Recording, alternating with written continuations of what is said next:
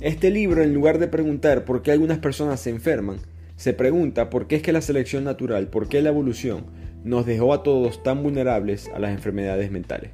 El análisis del libro Buenas razones para los malos sentimientos. Arrancamos con otro episodio de Bibliotequeando. Como siempre, les habla su anfitrión Ricardo Lugo, arroba bibliotequeando en las redes. Sigan compartiendo la cuenta, dando like, siguiendo, promoviendo el podcast 5 estrellas para seguir mejorando nuestro conocimiento y cultura a través de los libros. También se pueden suscribir al blog de Bibliotequeando donde yo escribo distintos artículos sobre distintos temas de los libros que hacemos en el podcast y otros que no forman parte de esta lista. El link lo encuentran en la descripción de este podcast o en el link de las cuentas de las redes sociales. Este libro yo lo conseguí durante la pandemia. Eh, si se acuerdan, por supuesto todos nos acordamos del encierro, estaban subiendo los números de, de depresión de consumo de antidepresivos, suicidio, mentalmente hubo una crisis eh, mundial y yo estaba tratando de conseguir información sobre estos temas y este, este libro fue un poco diferente a todo lo demás porque tenía este ángulo evolutivo no solamente de alguien experto en el tema, sino alguien que fundó el tema. El doctor eh, Randolph Nesser es un doctor que en verdad fue de los primeros en los 90 que empieza a promulgar esta idea de que, que como todos sabemos, tu cuerpo se adaptó acorde al ambiente, eh, físicamente hablando, pero que si hubo otras cosas que también sucedieron mentalmente, eh, que también aplica para esto. La, psicología evolutiva para mí siempre hay que tenerle un poco de cuidado porque, como todo, si cuando solamente tienes un martillo todo parece un clavo. Y a veces ellos analizan todo demasiado desde el punto de vista evolutivo y no toman los factores ambientales que por supuesto tienen mucha influencia en el desarrollo de una persona, en las enfermedades de una persona, tanto física como mentales pero él tiene un ángulo para mí muy particular en este libro porque no se enfoca en los... Si habla de la ansiedad, de la depresión, que son los típicos temas que la gente habla de por qué la evolución nos dejó con estos problemas o por qué sufrimos de estos problemas. Pero él después toca otros temas como la anorexia, los celos en una relación, por, qué el hombre tiene solamente un orgasmo. Eh, normalmente cuando practica el sexo la mujer puede tener múltiples o, ninguno este, cuando practica el sexo, porque esas cosas pasan y después te afectan a ti, tanto físico como mentalmente. Y que si estos errores o estos problemas de salud que tenemos mentalmente hablando son a propósito, que si tu cuerpo en verdad no le interesa mucho que tú sufras de estas cosas, prefiere que las tengas a que no las tengas. Y ese es quizá el concepto más interesante de todo el libro. Así que empecemos con el resumen que empieza hablando sobre la selección natural, sobre la teoría de la evolución, que es algo que creo que todo el mundo entiende intuitivamente, así que no voy a pasar mucho tiempo explicándola, pero es lo que, lo que se enfoca en esta sección del, libro, es que sí, la selección natural nos da muchos beneficios, esta habilidad de sobrevivir a distintos ambientes, la capacidad de, tener las cuerdas vocales sensibles, los pulgares opuestos que nos permiten desarrollar arte, maravillas artesanales, comunicar nuestros pensamientos más profundos. Eh, nuestro sistema inmune que puede evitar, o mejor dicho, ayudar que una herida infectada se cure eh, por sí sola, nosotros después con nuestra mente creando curas, vacunas para la polio, por ejemplo, muchas cosas ya no son un problema para nosotros, pero muchas cosas sí. Seguimos sufriendo del cáncer, seguimos sufriendo de la depresión crónica, de la ansiedad, de trastornos alimenticios como la anorexia, la bulimia, y normalmente, él dice, la psiquiatría o la psicología te explica estos trastornos con este concepto de que bueno, el ambiente, el, mundo de hoy en día está demasiado avanzado comparado con nuestro cuerpo, en el sentido de que el mundo cambió muy rápido para que nuestro cuerpo se adaptara. La comida siendo un perfecto ejemplo. hay cantidades peligrosísimas de azúcar, sal, grasa disponibles para nosotros. Eso costaba mucho antes de conseguirse. Hoy en día lo puedes conseguir y no solamente fácil y económicamente, sino procesado. Por lo tanto, tenemos problemas de obesidad, de enfermedades del corazón, porque tu cuerpo no sabe intuitivamente cómo combatir a la disponibilidad de todos estos nutrientes, de todos estos alimentos. Eso es parte de la historia, lo que dice el autor. La otra parte de la historia es que quizás la selección natural no le interesa arreglar ese problema. Quizás la selección natural le interesa arreglar ciertos problemas, pero no todos los problemas. Porque quizás la supervivencia no es tan importante como hemos pensado para la selección natural. No que no lo sea, porque sí lo es, sino que la reproducción es, lo, es aún más. Esa es la clave. No es sobrevivir, es reproducirnos. Y ciertas cosas conducen a mejor posibilidades de reproducción y eso quizás explique muchos de los problemas físicos y mentales que tenemos hoy en día. Y al mismo tiempo la selección natural tiene límites. Límites no solamente en lo que puede corregir, sino en lo que sabe que costaría corregir algo. En la selección natural, la evolución siempre está analizando todo desde un punto de vista de beneficio y costo. Muchas cosas pueden tener mucho beneficio, pero si el costo es muy alto, la evolución nunca lo va a hacer. El autor nos da el ejemplo de la vista. Nuestra vista es relativamente fuerte, pero ciertamente es muy débil comparado con la de un águila, por ejemplo. Un águila tiene una visión telescópica. Teóricamente tu cuerpo pudiera automáticamente empezar a desarrollar, evolucionar tus ojos para corregir esa pequeña imperfección y darte la capacidad de, tener la, la misma vista que un águila. Pero la evolución sabe que eso tardaría miles y miles de generaciones. En el proceso pasarían dos cosas. Perdemos la visión periférica y perdemos la habilidad de distinguir los colores. Imagínense que eso suceda por miles y miles de años. Mucha gente va a morir. Imagínate estar en un bosque y no tener vista, vista periférica. Un animal te come. Recordemos que el cuerpo no sabe que estamos viviendo en ciudades con un apartamento protegido.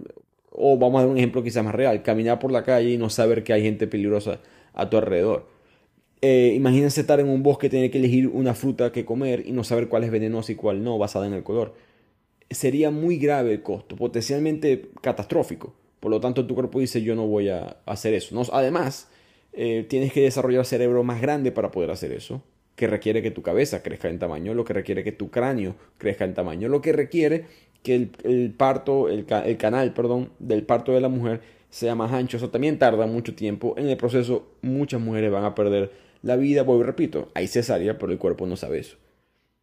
De la misma manera, tu cuerpo quizás sabe, si tú sufres de estrés, tú sufres de ansiedad, pero es que arreglar eso es un costo muy alto.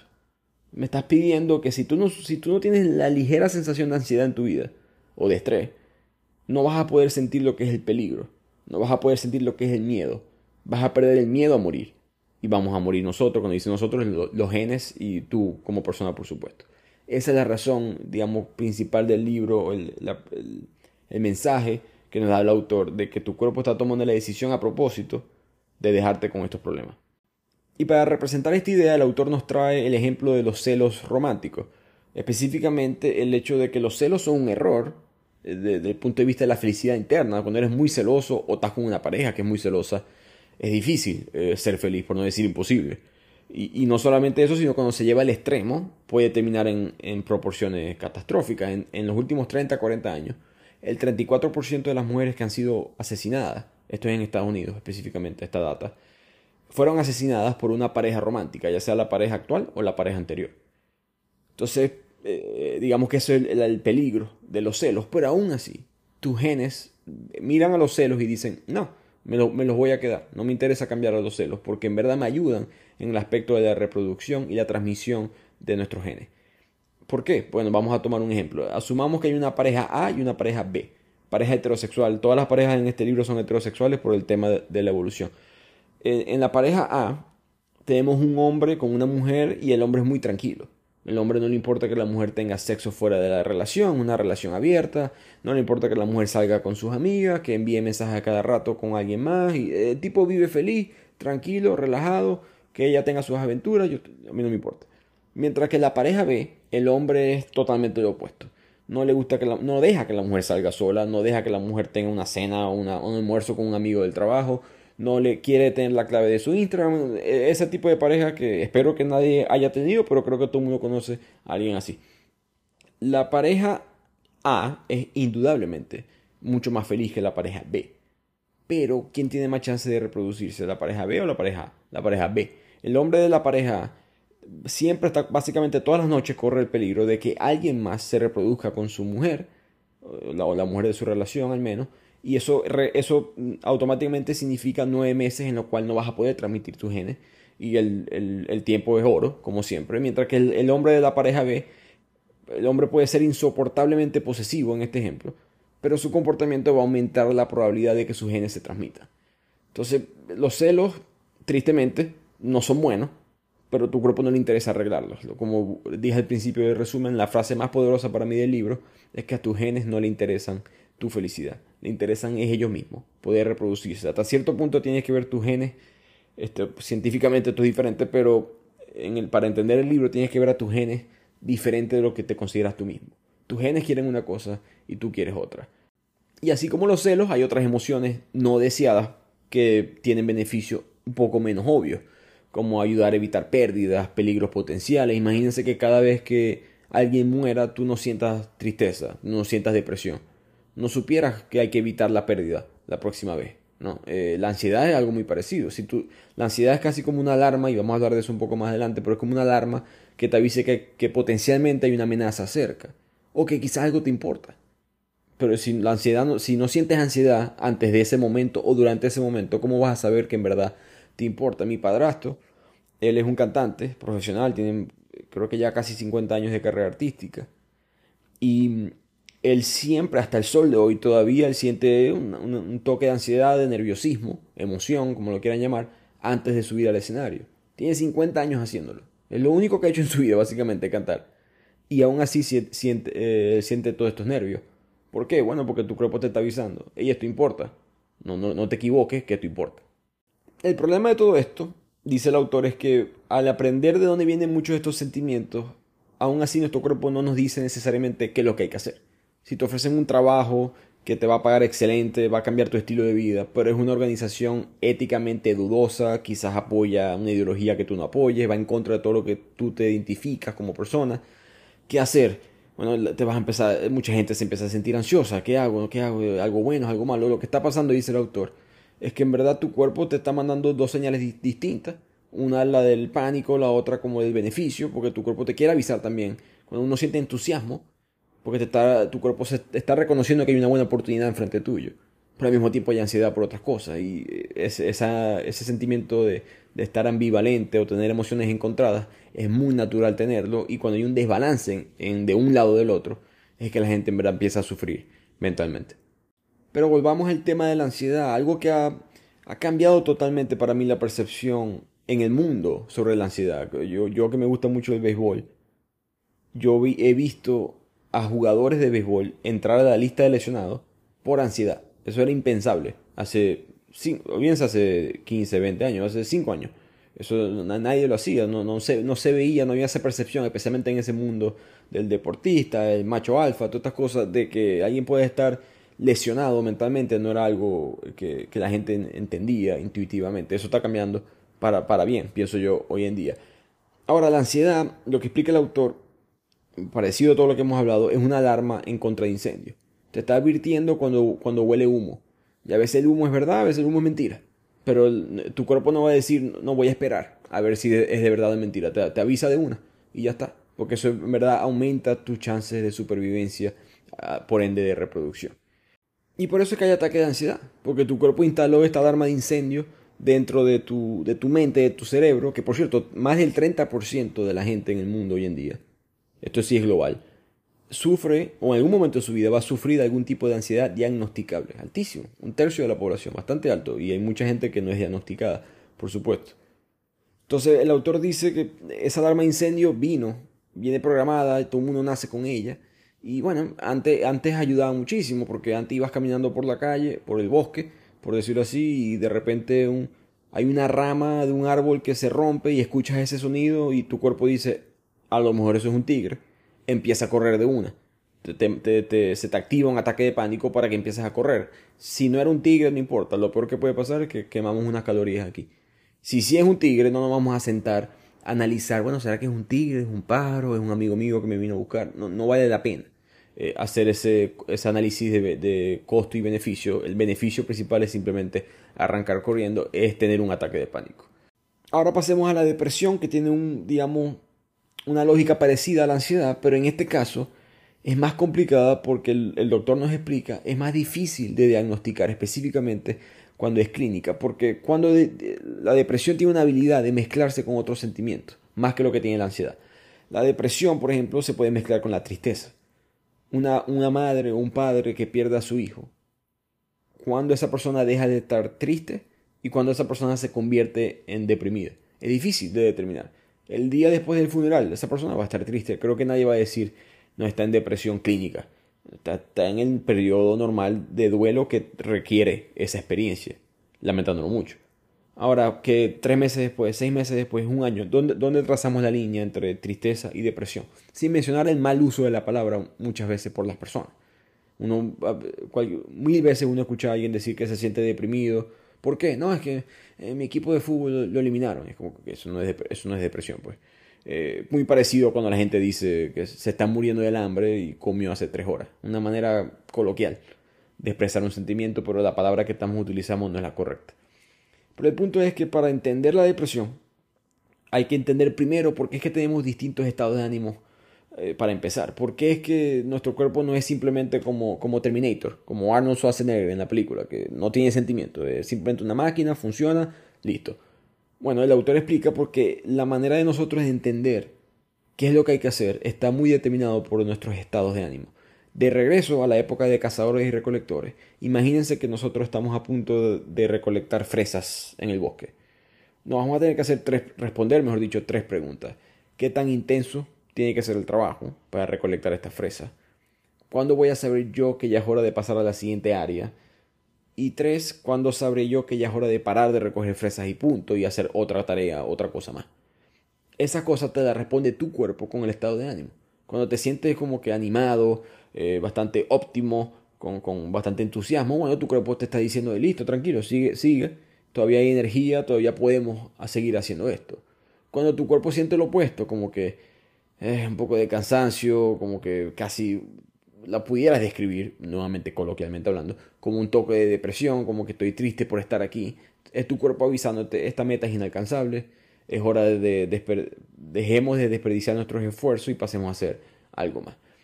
En tiempos de cazadores y recolectores eso funcionaba perfectamente porque, este es al menos lo que estima el autor, porque las la decisiones en aquella época eran mucho más sencillas. Yo estoy personalmente en desacuerdo con eso.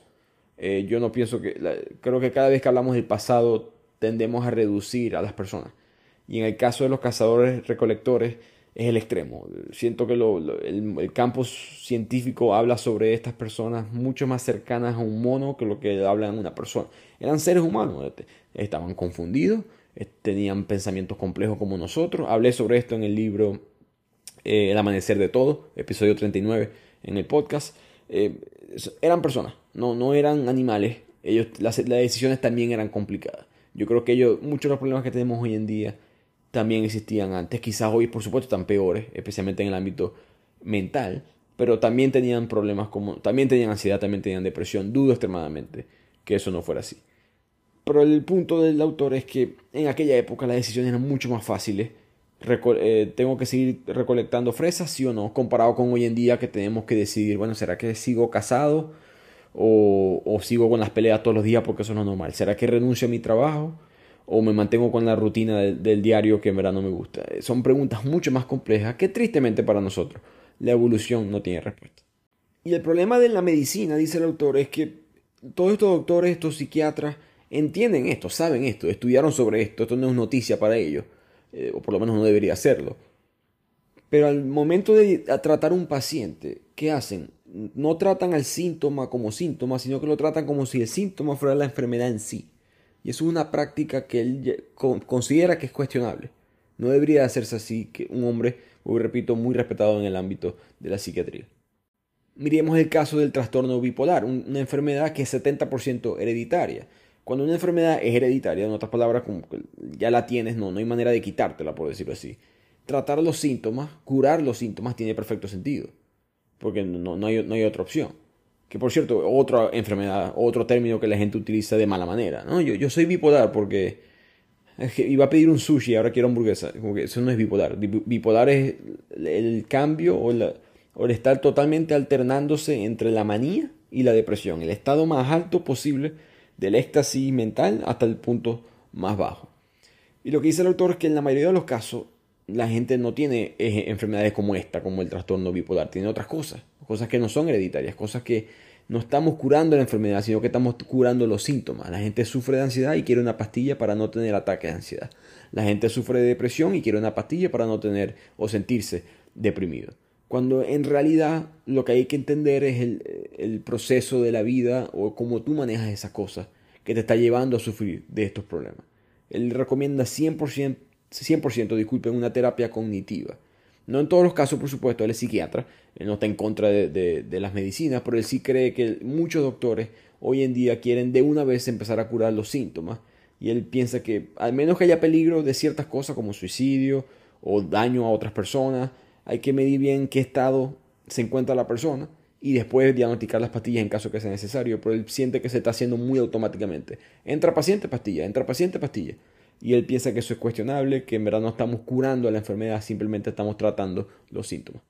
Y de aquí el libro pasa una parte muy interesante y hasta cómica, que trata de explicar por qué es que el, el matrimonio existe desde el punto de vista evolutivo, por qué es que existe el sexo con una sola persona, el sexo exclusivo, porque eso es algo que se aplica en casi todas las culturas alrededor del mundo, porque no es que todos estamos teniendo sexo con todo el mundo por todas nuestras vidas y alguien tiene un hijo y nadie, no importa quién es el padre, quién es la madre, porque eso no es así hoy en día. Hay dos teorías principales, que son la combinación de la teoría del parentesco con la teoría de la selección social. Recordemos que nosotros, a pesar de que tenemos todos estos problemas mentales, en verdad somos una, un ser humano, un ser viviente, perdón, bastante apto para amar y cuidar a los demás. Quizás no tan bien como lo deberíamos hacer, pero sí lo hacemos. Somos una criatura social y hasta cierto punto lo podemos hacer de manera tóxica. No podemos pasar de importarnos la vida de los demás. Eh, incluso puedes poner en peligro tu propio bienestar para, para proteger a alguien más. ¿Cómo es que ese comportamiento desinteresado existe desde el punto de vista evolutivo? ¿Por qué alguien sacrificaría su vida por alguien más? ¿Por qué existen los soldados o, los mismos doctores que van para la guerra o cosas así, porque ellos están sacrificando su propio bien para poder ayudar a los demás. Bueno, porque la teoría del parentesco explica que cuando tu, tu ADN identifica que alguien más es, parte de tu mismo nivel biológico, entonces hay una conexión que te dice intuitivamente protege a esa persona o no lastimas a esa persona porque esa persona es parte de tu mismo grupo. Como pasa con las abejas. Las abejas han evolucionado para morir cuando pican a alguien. Y eso a nosotros siempre nos puede parecer como que, ¿para qué nos pican si se van a morir? Bueno, porque en, el picar es la última instancia de proteger al resto de la colmena. Entonces la abeja sabe que, no sabe en qué situación se encuentra necesariamente, pero ellos sienten peligro y dicen te voy a picar y si me muero no importa porque estoy protegiendo a los demás, un altruismo eh, biológico.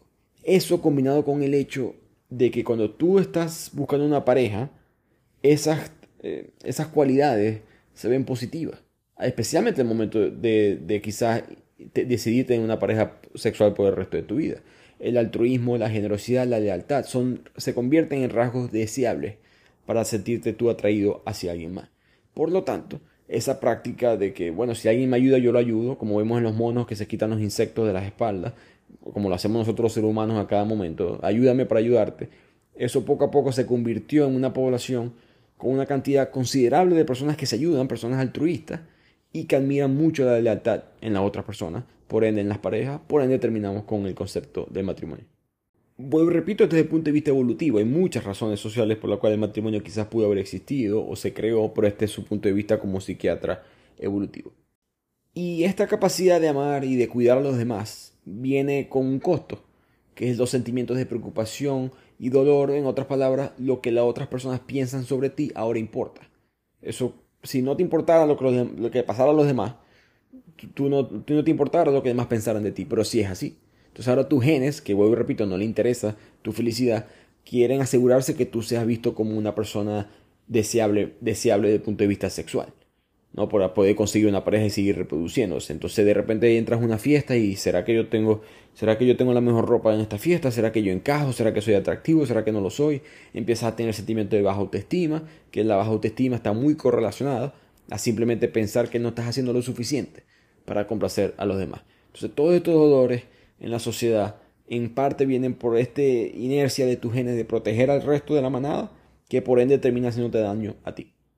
Pasemos ahora a un problema que es muy común, demasiado común y no se habla según el doctor, que es el sexo, insatisfactorio. Incluso si la mayoría de la gente no habla sobre esto, esto es uno de los problemas principales en la sociedad de hoy en día. Y hay dos razones por las cuales esto sucede. Que no debería ser un problema si uno analiza la evolución. ¿Por qué? Decir, este es exactamente, este es el acto que los genes quieren, que tú te reproduzcas con alguien más, que tengas sexo con alguien más. ¿Por qué ese proceso no es exactamente perfecto para ambos lados? Bueno, la respuesta es que aunque suene triste, la selección natural le importa más la reproducción efectiva que la satisfacción. El primer problema, la primera razón por la cual esto es así, es que tus genes siempre se sienten atraídos por parejas jóvenes, atractivas y saludables, no importa de qué sexo sea, siempre están buscando personas de ese estilo principalmente. Porque están buscando una mejor descendencia, una ventaja genética para la posibilidad de sobrevivir. Eh, los senos grandes significa buena alimentación para el hijo, las caderas, eh, mejor, eh, el, trasero son mejor chance de, que la mujer sobreviva el parto, de que el bebé sobreviva el parto, ese es en el caso de la mujer. hay distintas cosas que consciente o inconscientemente existen en tu cabeza y te crean una, una perpetua sensación de insatisfacción, porque entonces estás buscando siempre algo mejor que además los medios de comunicación no ayudan porque te dicen que no, esto es lo máximo, así que tienes que vivir, y las modelos y las celebridades, y eso te, causa problemas mentales que se transmiten o se manifiestan, mejor dicho, en problemas sexuales más adelante. Ese es el primero. El la segunda razón es que hay una diferencia en cómo el hombre y la mujer experimentan el sexo. Y no hablo del acto físico como tal, sino hablo del proceso biológico en el acto. Según una encuesta, el 25% de las mujeres no alcanzan el orgasmo, mientras que solamente el 7% de los hombres sí lo alcanza. ¿Por qué esto pasa? Bueno, porque para que hayan las condiciones óptimas del embarazo, el pene del hombre tiene que estar en el lugar correcto en el momento que ocurre la eyaculación.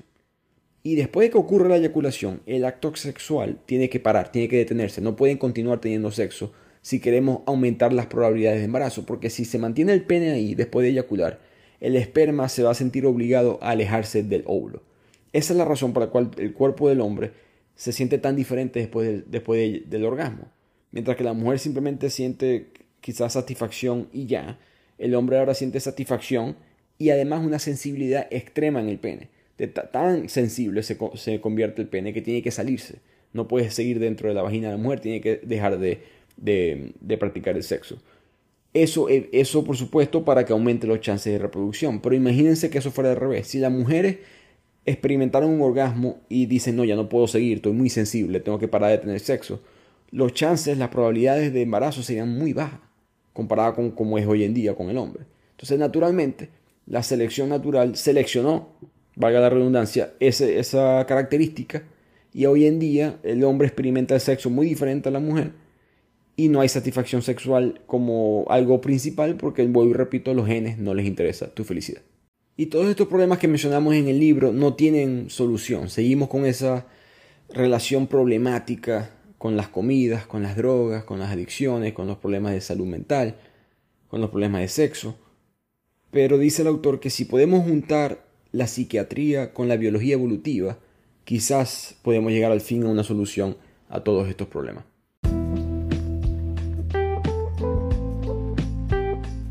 Y con eso llegamos al final de este resumen. Para mí un muy buen libro con su punto de vista. Discutimos distintos temas que hay otras teorías, otras hipótesis. Pero el autor tiene bastante data, bastante, eh, no voy a decir seguridad, es muy mente abierta. Durante todo el libro él está con esa mentalidad de que, bueno, y si alguien consigue una mejor opción, me la puede decir. O sea, él no está, él simplemente trata de abrirle la puerta de la psiquiatría evolutiva a muchas personas que quizás no la han conocido anteriormente. Una cosa que me hubiese gustado que el libro tuviera fue respuestas a ciertas preguntas que yo siempre he tenido o me he empezado a preguntar y, nunca he conseguido una buena respuesta. Que, por ejemplo, las enfermedades mentales, las enfermedades psiquiátricas, surgen mucho más a menudo en las primeras etapas de la vida que en las últimas. Eso para mí no tiene sentido. O sea, todo tu cuerpo, tus rodillas, tus pies, la espalda, los músculos, todo te empieza a doler en tu vejez o ya cuando eres muy adulto. No duelen cuando eres joven. Eso tiene lógica. Entonces, lo mismo, porque tu mente falla más cuando eres joven que cuando eres viejo eh, en cuanto a enfermedades mentales se refiere. Al mismo tiempo, porque hay diferencias sexuales tan dramáticas en ciertas enfermedades. En la depresión, las mujeres tienen, son tres veces, eh, tienen más chances de tener depresión comparado con el hombre. El hombre es cuatro veces más probable de sufrir de autismo comparado con la mujer. Hay ciertas diferencias que no, no he visto una buena respuesta por la cual esto es así. Quizás la psiquiatría evolutiva no tiene la respuesta, quizás son cosas más sociales eh, que le, explican. Pero en fin, creo que es un libro, una combinación de psicología con un toque de superación personal, con ciencia y este ámbito de la biología evolutiva buscando respuestas a, a preguntas que siempre nos hemos hecho sobre nosotros mismos. Así que espero que hayan disfrutado este resumen. Como siempre pueden sugerirme siguientes libros para el siguiente episodio darnos 5 estrellas, por favor, seguirnos en Instagram, bibliotequeando, TikTok, todas las redes y seguir compartiendo y apoyando este movimiento de aprender y crecer a través de los libros. Les habló Ricardo Lugo, nos vemos en el próximo episodio de Bibliotequeando.